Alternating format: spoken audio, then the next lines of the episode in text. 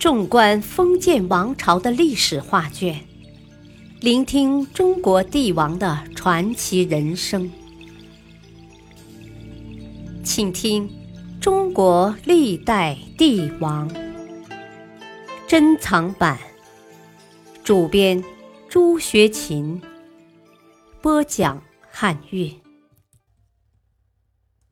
气吞宇内，西汉。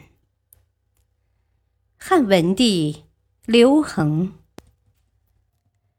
虚心纳谏。汉文帝曾广开言路，鼓励臣民发表意见，不管职位大小，只要提出建议，他都会认真听取，讲的对的有嘉奖，说错了也不追究责任。通过纳谏，文帝纠正了一桩错判的案件。魏尚原是云中郡的太守，曾多次率军击败匈奴，匈奴对其畏惧不已，一直不敢轻易南下。一次，魏尚又去攻打匈奴，但后来上交的敌人首级比报告中少了六个。文帝一气之下，就免了他的官职，并将其关进大牢服刑。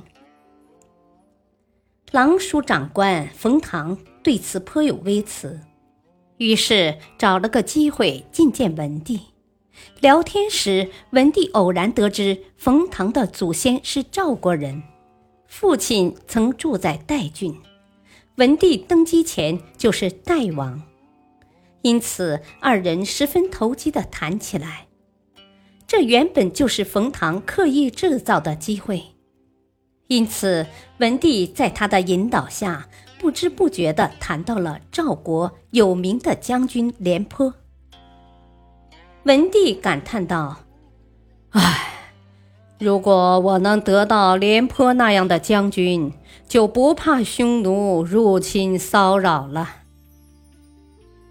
冯唐不客气地反驳道：“哦，那倒未必呀，恐怕皇上即使得到了廉颇，也不会加以重用啊。”文帝一听，便有些生气的问：“哦，为什么？”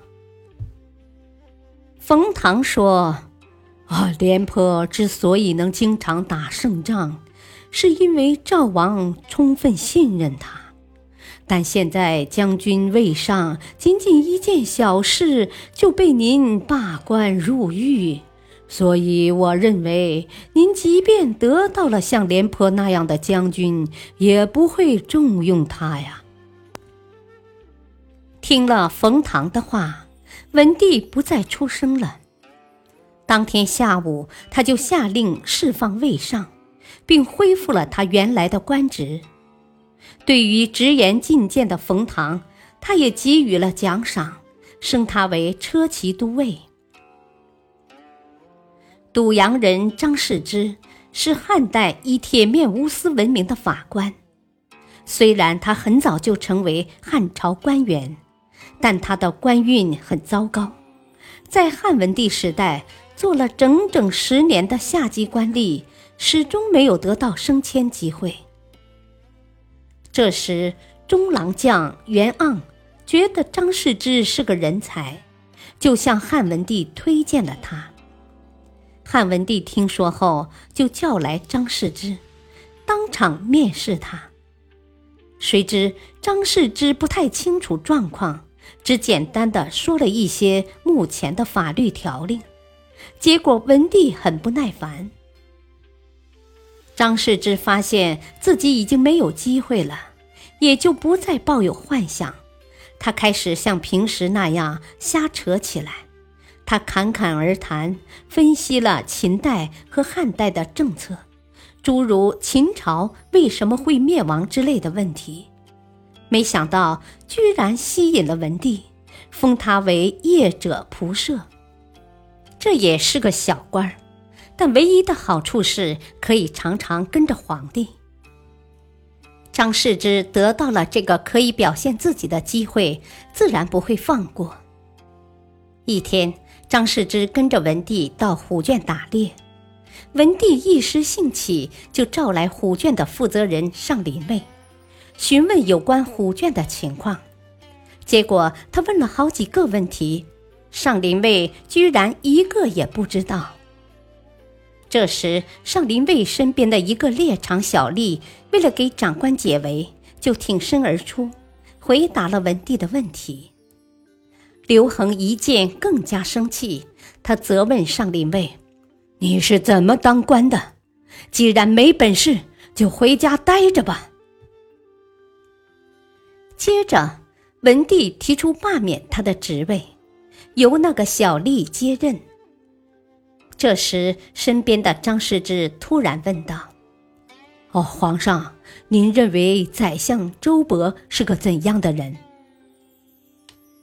文帝被他问得莫名其妙，但依然回答：“哦，他是个良相。”哦，那么东阳侯张相如呢？哦，他也是个良相。张世之接着说。而，周勃和张相如都是良相，但他们都不擅长言语，而这个小吏夸夸其谈，空有口舌而没有恻隐之识啊！如此一来，怎么会听到老百姓的呼声？这正是秦朝灭亡的原因呐！如果您仅仅因为逞口舌之力而提拔他，恐怕会误导官员们。请皇上慎重啊！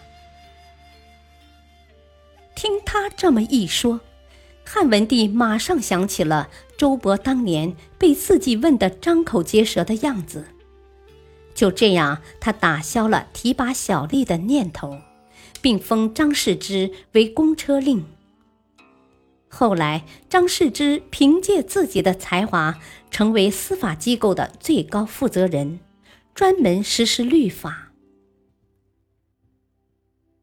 感谢您的收听，下期继续播讲汉文帝刘恒，敬请收听，再会。